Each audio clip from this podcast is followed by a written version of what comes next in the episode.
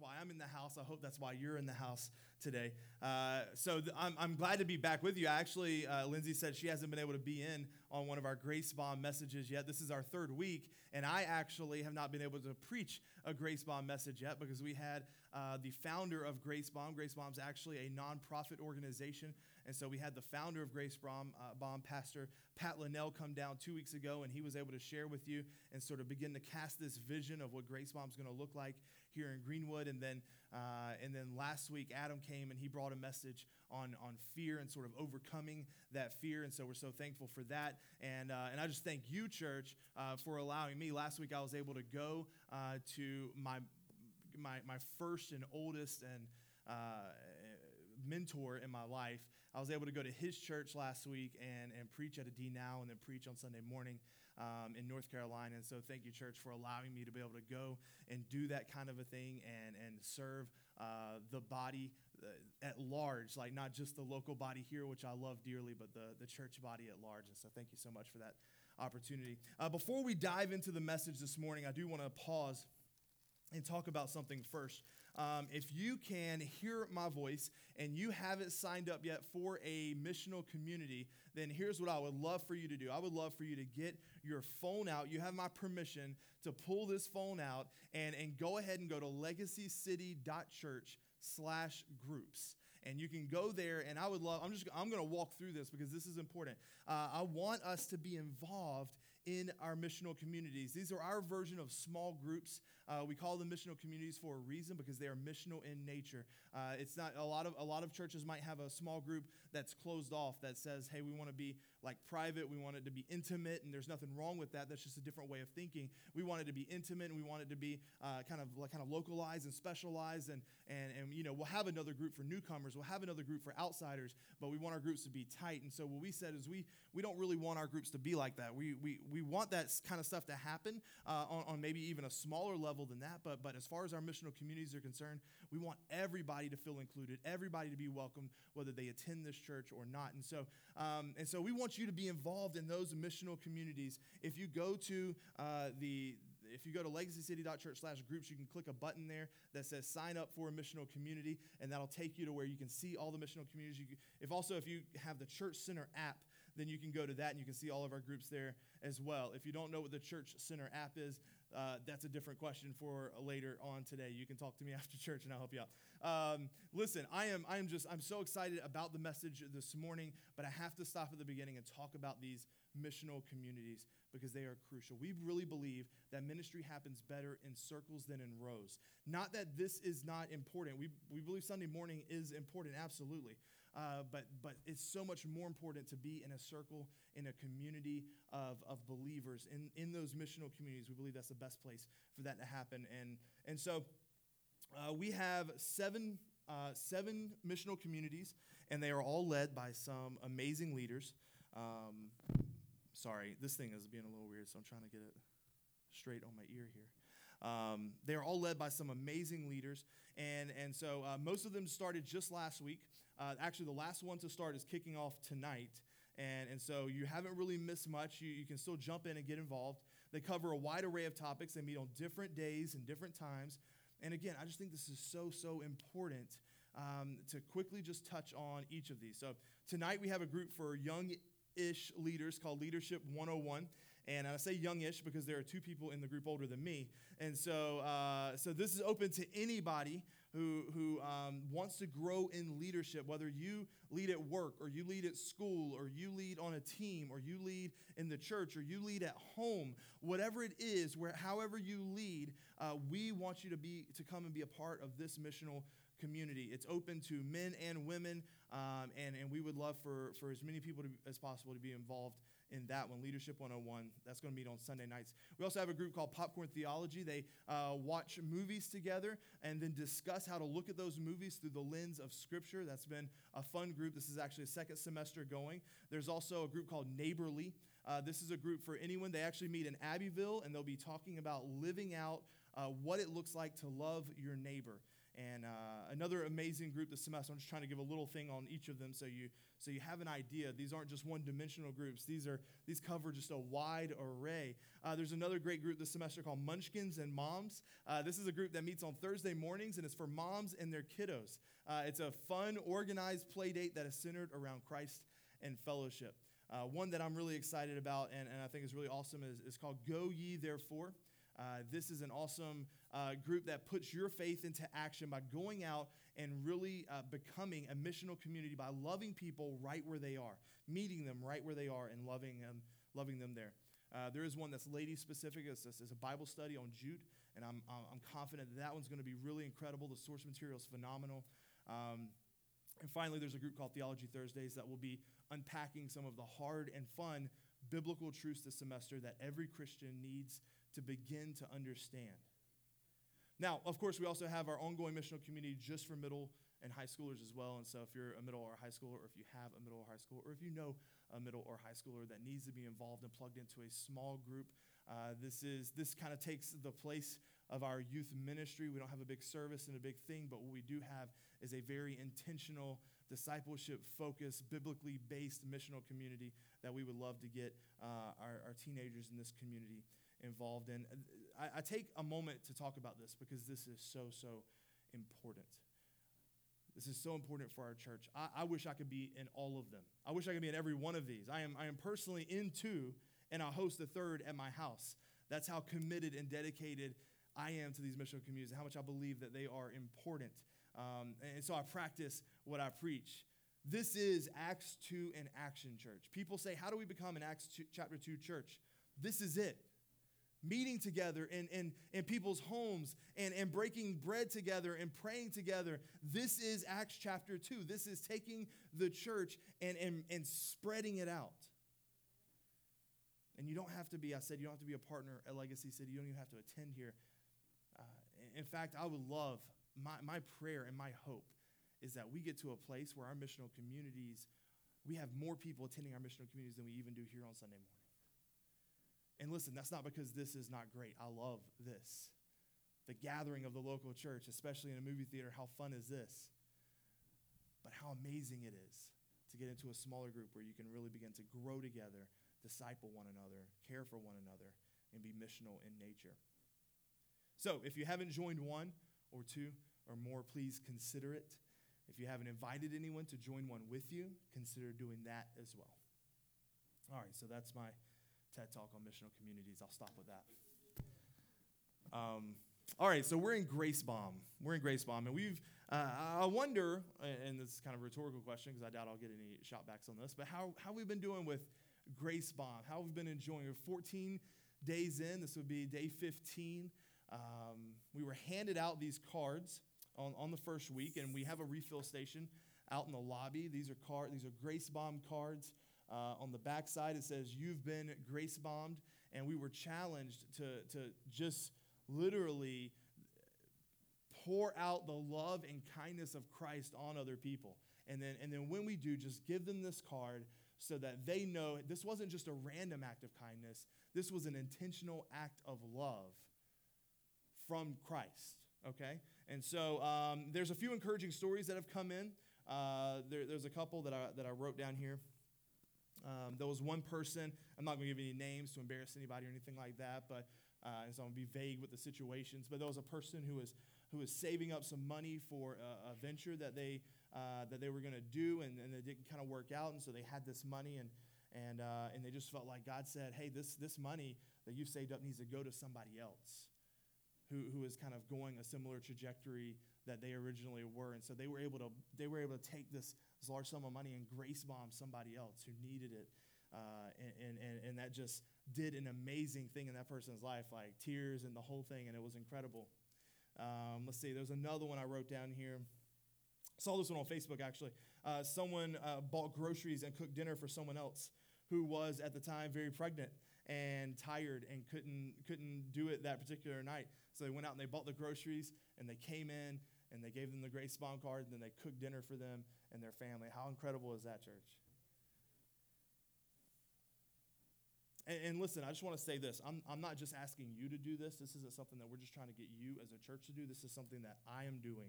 And I just want you to know that I'm, I'm, I keep running out of cards. Okay, last week I was able to find in Grace Bomb four different people. And, and, and just going through the regular motions of my life, God placed them in my path and spoke to my heart. It's not really hard, church. Like, I mean, I, I bought a coffee for somebody, I took somebody uh, a donut from the new donut truck. Um, it can be as simple as that, as, as simple as that. But, but you have no idea how, how these small, simple things can, can make such an impact and such a difference to somebody. So uh, I just want to just want to put that out there. Also, we would love to hear the stories of when you grace bomb somebody. You can go to the website gracebomb.org and you can put in your story there. And not just your story of when you, not it's not just for stories of when people get grace bomb but also when you grace bomb somebody else. Because you grace bombing somebody else and that impact that it has on you and that and, that, and, and everything that goes along with that that encourages somebody else to step out of their comfort zone and grace bomb somebody else. And so uh, so you go on there and, and give those stories as many stories as you have as many stories as you want and and those uh, are super super important. They also go back um, to the grace bomb home office in, in Maryland where they are able to see and they are able to know, hey, Grace Bomb is, is, is something's happening. God's doing something through this down in South Carolina. And so let's show them that by going and sharing those stories and letting them know. All right, so I'm going to show you, we will get into the message now. That was a lot. That was a, a long intro. Uh, let's get into the message this morning. I want to show you a picture of, um, of this lady. Hmm. And I, and I doubt anyone here will recognize her by her picture, much, much less her name. Uh, this is a lady named Hetty Green. And she lived around the turn of the century. She was a financier in the late 1800s, early 1900s. And, and her nickname, get this, was the Witch of Wall Street. She was the witch. She kind of she kind of looked like the Witch of Wall Street a little bit. I think I don't know if that's where she got her name or if it was from her personality or like the clothes she wore or whatever. I'm not really sure. But she was called the Witch of Wall Street. You know, uh, we're all going to leave a legacy behind when we die. All of us. People who knew us are going to remember us for something. Even people who didn't know us might hear about us and, and, and from, you know, form sort of this posthumous opinion of us and, and based on what we did and, and what they hear. And, and so we all leave this legacy behind. How would you like to be remembered as the world's stingiest person? That doesn't sound fun. She was. She was known at the time as the world. Hetty was famously stingy. In fact, the Guinness Book of World Records awarded her the title of the greatest miser. The Guinness Book of World Records. She made she won the record. I don't know if that's an award. I don't know if you get awarded that, but she was given the title of the world's greatest miser. You know who else was a miser? Ebenezer Scrooge. That guy was a miser. This is a living version of Ebenezer Scrooge. I don't know when that story was written. I wonder if they're correlated. I don't know. That's conjecture. She was she was stingy. She she she just she she was a miser of epic proportions. Let me give you some examples. It was reported uh, that she did not use heat or hot water because it was a luxury that w- that unnecessarily cost money. So she wouldn't heat up her food she would pour cold water into oatmeal and eat cold oatmeal as, as her dinner, as her sustenance. She would work out of bank lobbies surrounded by all the cases of her paperwork, uh, sitting in the lobby because she didn't want to pay rent for an office. So she would just cart it all into a bank lobby and sit there and do her work while she's like, you know, over the bank, like in charge of like like she has more money than the bank, more or less, right? And so she's she's there doing that. She wore the same black dress, this reported, she wore the same black dress and underwear until they ran completely thin. That's the dress. And, and even when she washed her dress, she would tell the laundress to only wash the hems at the bottom to save money on soap. No need to wash the whole thing, just the part that catches the most dirt. This is actually a sad story. Her son broke his leg and she tried to get him admitted to a free clinic for the poor. And, and they, they, they wouldn't admit her, and they charged her reportedly 50 cents to reset his leg, and she didn't want to pay it. And so So he ended up, uh, the leg ended up not being treated correctly. He developed gangrene and he had to have his leg amputated. So all of this sounds like over the top, frugal, borderline sociopathic, right? But what really makes this surprising is that she left an estate when she died uh, of between 100 and 200 million dollars in 1916. If we extrapolate that out today, that's worth 2.3 to 4.7 billion dollars today. That's how much she had, how much money she was sitting on. She was arguably the world's richest woman at that time. But you wouldn't know it by looking at her. You wouldn't know it by, by looking at her. So much money at her disposal, but she kept it hidden. It was, it was locked away. She wouldn't even use it for the health and the benefit of her own son. She, she couldn't release it, she couldn't let it go. I bring her up because I wonder how would you live? How would you live if you had access to the same amount of resources as Hetty? I would venture to say, in this context, if you were to actually give me an answer back, I, I would venture to say that most of us think that we would live a little differently. Right? We, we, we'd, we'd give more to charity. We'd bless other people. We'd be regular old philanthropists up in here. Like we would, that's, that's what we would be. That we, we would say that. But can I submit to you this morning that, that when it comes to our Christian lives, many of us are living like Hetty? Spiritually speaking, we are sitting on a vast fortune, a treasure trove, but we're pinching pennies.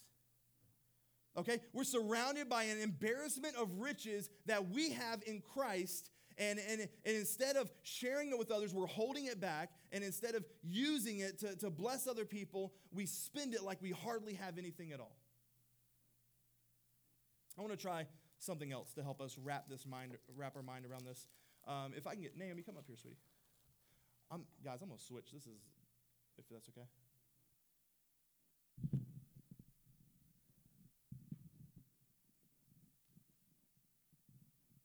All right. So this is my daughter Naomi. Everybody say, hey, Naomi. she, she's probably, yeah, she's probably too, too short for the uh, seats. All right. So this is Naomi. Um, and she's going to help me with this. Now, listen, uh, this is going to help us, I think, wrap our mind around this idea. Now, now Naomi and I haven't rehearsed this, uh, and so I don't know if she'll actually help me prove my point or not. Um, but but we're going to give it a shot. Okay, so uh, Azima, who I have I have this candy in my pocket, and I told her I was gonna I was gonna give her some candy. So here we have here. See if anybody recognizes this by the wrapper. Ferrero Rocher. Remember the commercials? They would always whisper it. Ferrero Rocher. If you don't know about Ferrero Rocher, whew, you got to know about this. Listen, this is this, in our house. We call this Daddy's candy. Um, the kids have their own candy. This is Daddy's candy. This is this is a this is a no You you've you've seen this candy, right? You know what this candy is. You've seen this at home. No, you haven't seen this. Okay. Well, she this is the house. Ainsley knows about this candy. She tries to sneak this candy sometimes. Um, but but listen, this is this is one of the best candies, Naomi uh, that you've probably ever had. It is chocolate and it is delicious. It's got like Rice Krispies in it, and it's got this uh, it's got this Nutella on the inside. It's got this hazelnut spread. It's so so good. And so uh, this is an incredible candy. So I'm going to give you this candy. Okay, that's that's for you. Now, now Naomi, if I told you that was your only candy, what would you want to do with it? You want to eat it, right? You want to keep it for yourself. Okay. All right. So good. We're, we're, we're, we're one for one. All right. So now let's say, let's say uh, if, I, if I wanted you to go give that candy to somebody else, but I told you that there's an unlimited amount of candy behind that. Right? Like if you give that candy away, there's more to come. Would you be willing to give that candy away? If I told you there's more, look, look, look, look. If I told you I've got more for you, would you give that candy away? All right, go give it to somebody. Go find somebody and give it to them. Real quick. Move, move a little quicker. You got short legs, I know. All right, she's about to grace bomb somebody. Okay. All right, so you just you just grace bomb somebody. Here you go. Now there's more where that came from. You want to give that to somebody? Go for it. You see, Naomi, she knows that if she gives one away, her father has made a promise and that he's going to continue to bless her. She's not going to run out of candy. Here you go. Let somebody else have it. Go for it. She's not going to run out of candy because she knows that I've told her, I've made a promise, and I'm going to continue to bless her. And, and so she knows that she's not going to run out of her resources. I'm not going to let her. Now, maybe, uh, maybe I mix it up a little bit. Maybe instead of the Ferrero Rocher, I throw in something a little bit different. Maybe I throw in some Skittles. Maybe I throw in some Skittles. All right, now, now, now, now, this is this is a lesser candy, mind you, but it's still a blessing and it's still a candy that she didn't have. Do you want to keep those or do you want to keep the for the other chocolate? You want to keep that one? Okay, that's okay. All right, everybody say thank you, Naomi. All right, hey, can you go with Mr. Brandon? He's going to take you back to your class.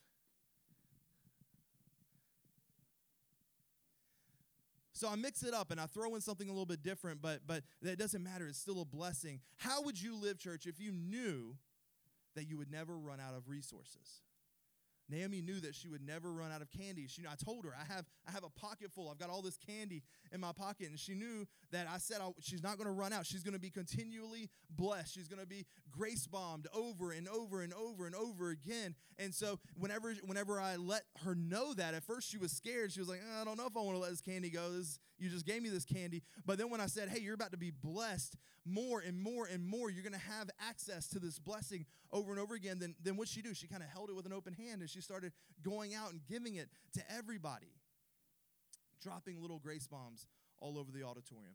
Can I give you a word of truth here this morning, church? Just in case those examples didn't make sense to you today. Uh, for those who are in Christ, we have a treasure and an immeasurable depth of resources to draw from. God has unleashed the fury of grace bombs on us.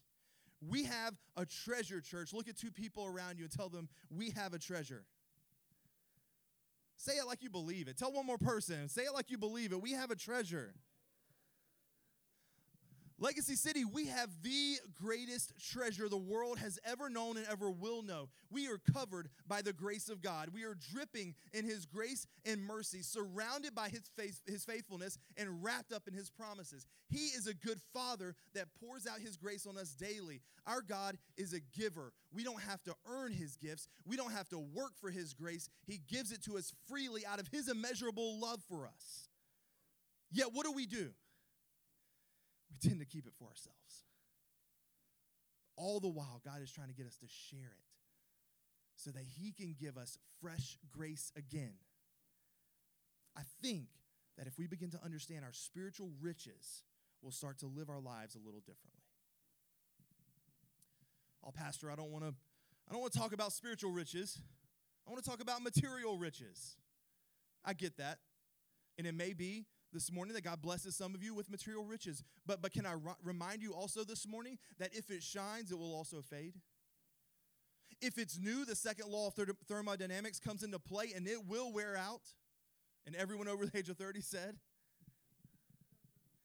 if your satisfaction is found in material things, then you will never be fully satisfied because ultimately the love and the joy and the peace that you are searching for cannot be found in material things. Come on, somebody, they can only be found in the spiritual blessings through Christ Jesus.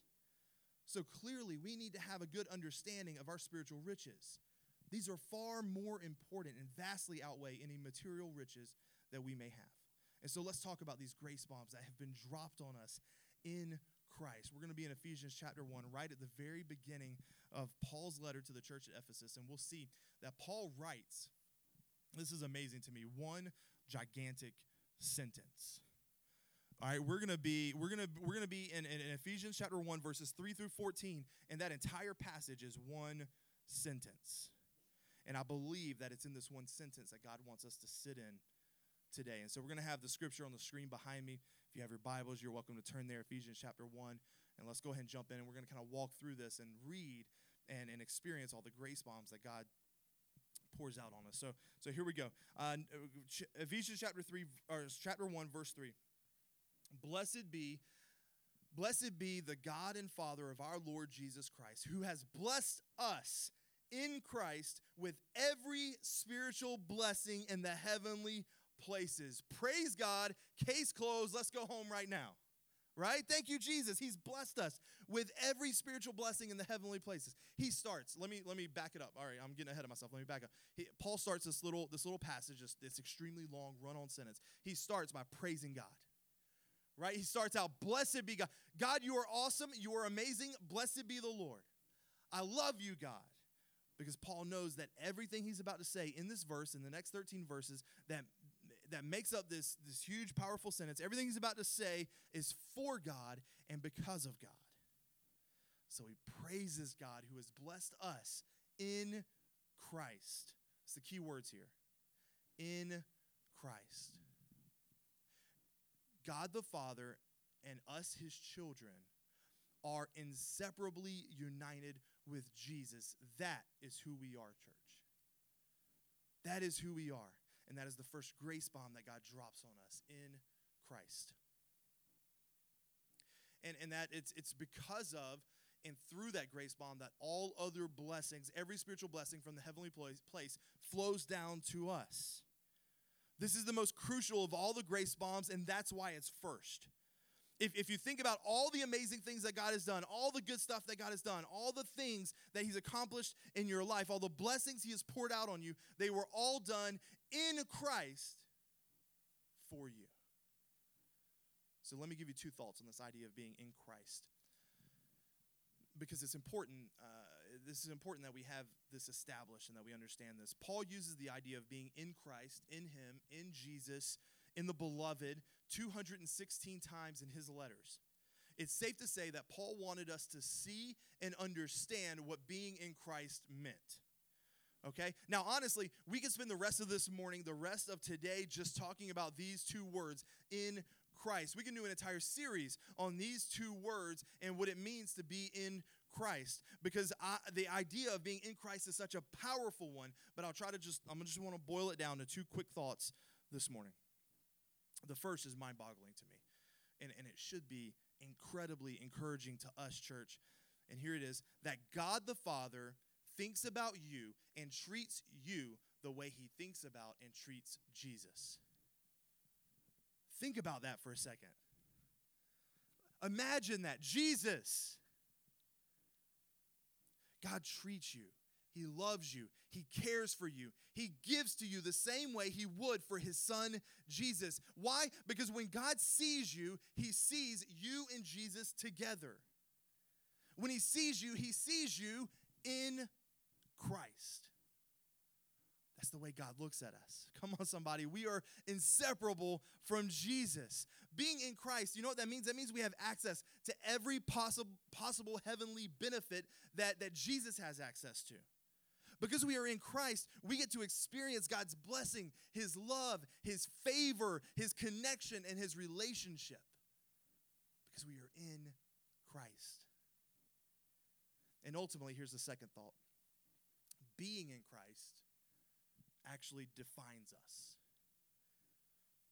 We, we may think of uh, our job or how much money we make or who we date or who we marry or what, what our parental status is. We got kids, we don't have kids. We may think of that as, as, as where, where we live. This is, these are the things that define us. Some of you may think of your personality or your intellect or your, your physical appearance. That's what defines you. But listen to me, church. Our true identity is in how God defines us.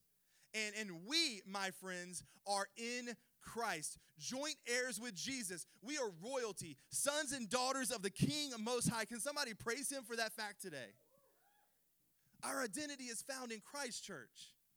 That is the first grace bomb that he drops on us, and that's, where, that's why we're able to grace bomb other people. Because God gave us this unbelievable, unimaginable, undeserved grace first. And now we get to live in Christ. you know, when people, when, sorry, when God looks at the people of the world, when he looks at all the different people, he sees two types. The Bible talks about two types of people. You are either in Christ or you are in Adam. That's it. That, that's where the line is drawn.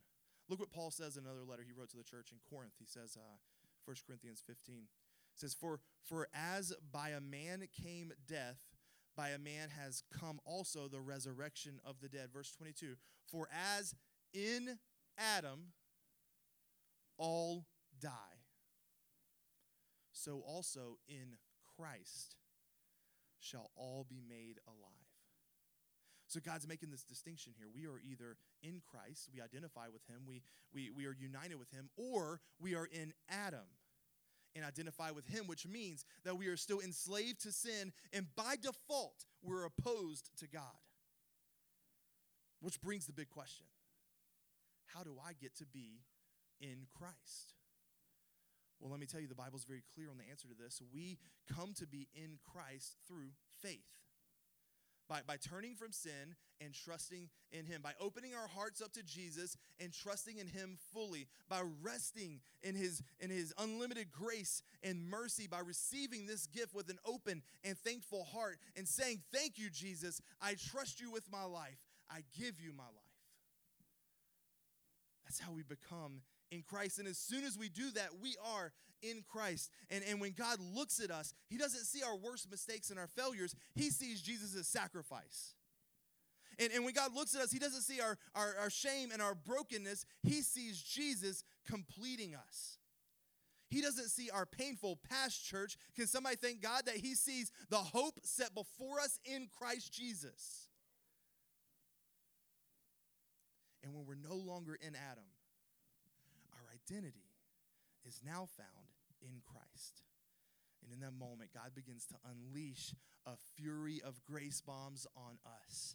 And so Paul goes on back in our Ephesians passage to describe some of these heavenly grace bombs found in Christ.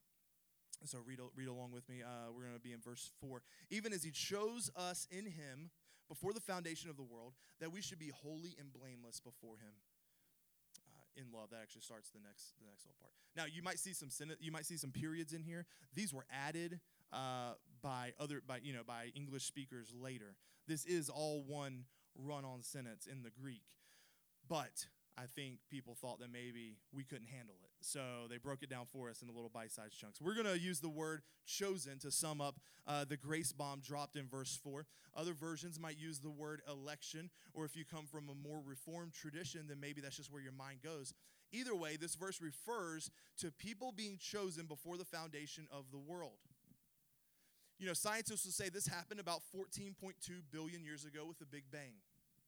And the Bible says in the beginning, God spoke. And really, it does, eh, whichever way you're slicing this up and however you understand the timing to be, God creates. And before he creates, he was thinking of you being in Christ. So much so that he has chosen you to be in Christ. You know, I used to call this verse and other verses like it in Scripture. I used to use the phrase, "this is a can of worms." Like every time it came time to talk about this kind of thing, I was like, we're about to open a can of worms. And, and listen, it's, it's just a tricky thing that's hard to understand and, and even harder to explain. But now I think I just like to refer to this as a divine mystery. And, and my gut tells me that it won't be fully solved in this life. Yes, there is biblical tension here, and that's okay. Well, then what's true? Do we choose God or did He choose us? Can I give you an answer? Can I give you an answer that might be frustrating to some and freeing to others? Both are taught in the Bible. And I am inclined to embrace them both as true and both as essential. On one side, God chooses people he elects people to be in Christ, but on the other side, people have a responsibility and a will to decide to surrender to Jesus and believe in Him. So the Bible teaches both divine sovereignty and personal responsibility. And to prove it, let me share with you two verses. And I don't want to get too far down this rabbit trail, but I knew I had to address it. To prove it, let me show you two verses uh, where Jesus talks about both in the Gospel of John. On the one side, it says this in John 6, verse 44 No one can come to me unless the Father who sent me draws him and I will raise him up on the last day. And so Jesus is clearly saying here that, that God has to break in, that God has to break in, God has to pursue our hearts and has to draw us. God has to make something happen through the work of election. But at the same time, two chapters later, John records Jesus saying this I told you personally that you personally would die in your personal sin. For unless you personally believe that I am He, you will die in your sins. Jesus says that there is a real choice to be made here, a real decision on your part that makes an eternal impact, a real responsibility to that individual. So, yes, there is a biblical tension, but, in, uh, but a, a biblical tension here, but instead of debating it, let's rejoice in it and let's rest in the knowledge that God was thinking of you before He created the world. He was thinking of you. He was loving you before there were people, before there was a universe. How incredible is that? All right, that's too, too far down that rabbit, rabbit trail. We'll keep going. Moving on. Uh, verse, verses 5 and 6. In love, he predestined us for adoption to himself as sons through Jesus Christ, according to the purpose of his will, uh, to the praise of his glorious grace with which he has blessed us in the beloved. This grace bomb can be called adopted. Just as we have been chosen to be in Christ, we also have been adopted into his family. When we look at scripture, we see a couple of ways that it talks about us coming into God's family, and one of those ways is through a more natural sounding, uh, a, a, a more natural sounding way that a person is born again into the spirit right? And, and they become they, they're born again and they are they're having a spiritual rebirth by trusting in jesus that and when that happens something new happens in us something exciting happens in our soul and we become a new creation. Jesus explains this in john. He says we are reborn into god's family but we are also adopted. And, and I think he uses these different ways of just describing this, this coming into the family of God to display, honestly, the width and the breadth of, of this conversion because it's so deep, it's so heavy, it's so huge. When you think about the idea of adoption, there's, there's a permanence there. You see, in my family, we're, we're walking through this process of becoming licensed to foster kids in South Carolina. And, and these kids that we're going to be coming in contact with, they're not going to be our children. Right? They're not going to they're not going to be like our kids. Of course we're going to care for them and we're going to treat them as if they were one of our own, but with the understanding that they could leave at any point. At a moment's notice they, they might be gone. But if we adopted one of those kids, they would be part of our family they would be grafted into our family. They, they would have the keys to the house, they would have full access to everything that is mine. They would be my child. And, and likewise, when we come into God's family, we are brought in as full standing adult members of the family. Why, why, why adult members? Why not child members because we, we're brought in as adult members so that we can immediately claim our inheritance and enjoy our spiritual wealth that God so lavishly provides us. Okay, I got to speed up. Here we go. Paul's grace bombing continues. There's going to be a fury of grace bombs here. Here we go. Verse 7 uh, In him we have redemption through his blood, the forgiveness of our trespasses, according to the riches of his grace, which he lavished upon us in all wisdom and insight.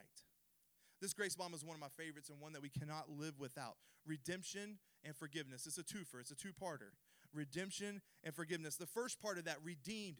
Every single one of us in the auditorium have been a slavery in slavery to sin. Some might still be. And the penalty for that sin is death. But to be redeemed, to be redeemed means we were bought with a price. We owed God a death. That's the price that all of us had to pay. We owed God a death. But Jesus came along and he redeemed us with a death of his own. And in that redemption, we can find forgiveness. Our sins are carried away. That's what that's actually what like kind of what forgiven means. That that, that things are carried away. The, the our, our sin is carried away. We are set free from their bondage. We are free from sin, free from shame, free from guilt. We are redeemed by the precious blood of Christ. His mercy and His grace has blazed the path ahead for us. and we accept that freedom, that forgiveness, verse 8 says that he lavishes his riches on us. You know what that sounds like to me? Grace bombs falling like crazy.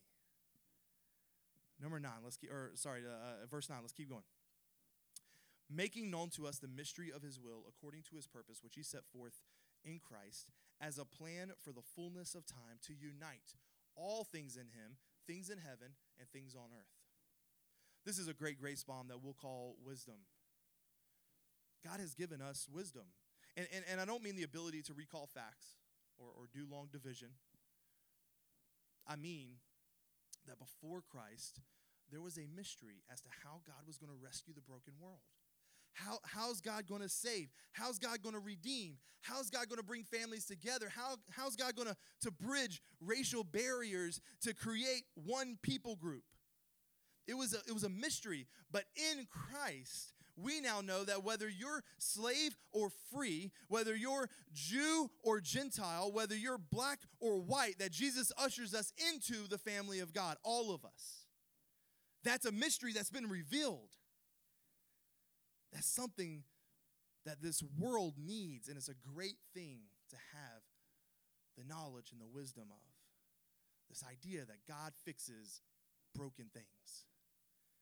We know that we were broken, and we know that the world is broken. Paul goes on, still the same sentence, mind you. And again, I know in your Bible or on the screen you might see some periods. Don't let that fool you. Those were added later. In the Greek, this was all one huge, incredible sentence. Just for perspective, this sentence has 257 words in it. That's almost the exact same length as the Gettysburg Address. All right?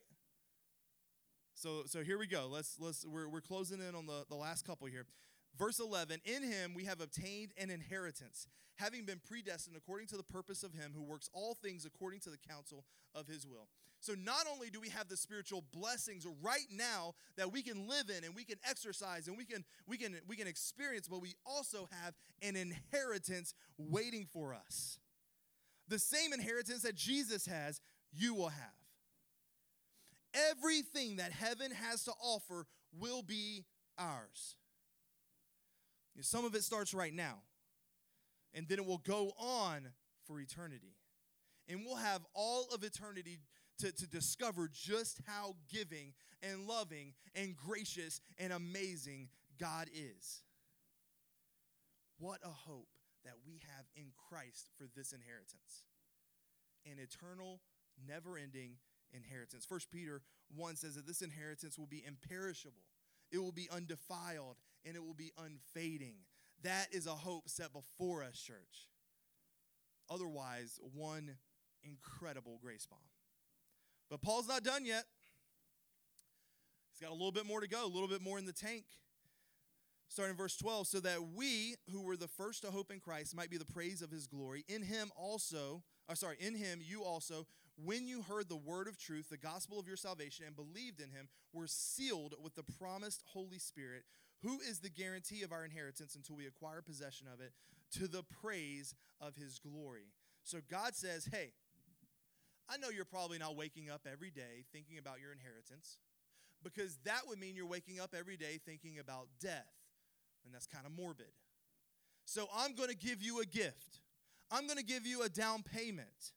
I'm going to give you the third member of the triune Godhead. I'm going to give you the Holy Spirit to come and to take up residence in your soul, and you will be sealed, signifying that the work is complete. The work is done you are in Christ and there is no getting out of Christ. You have been raised with Christ. So we have officially completed the transaction. You are sealed. Jesus says this in John 10 I give them eternal life, and they will never perish. No one will snatch them out of my hand.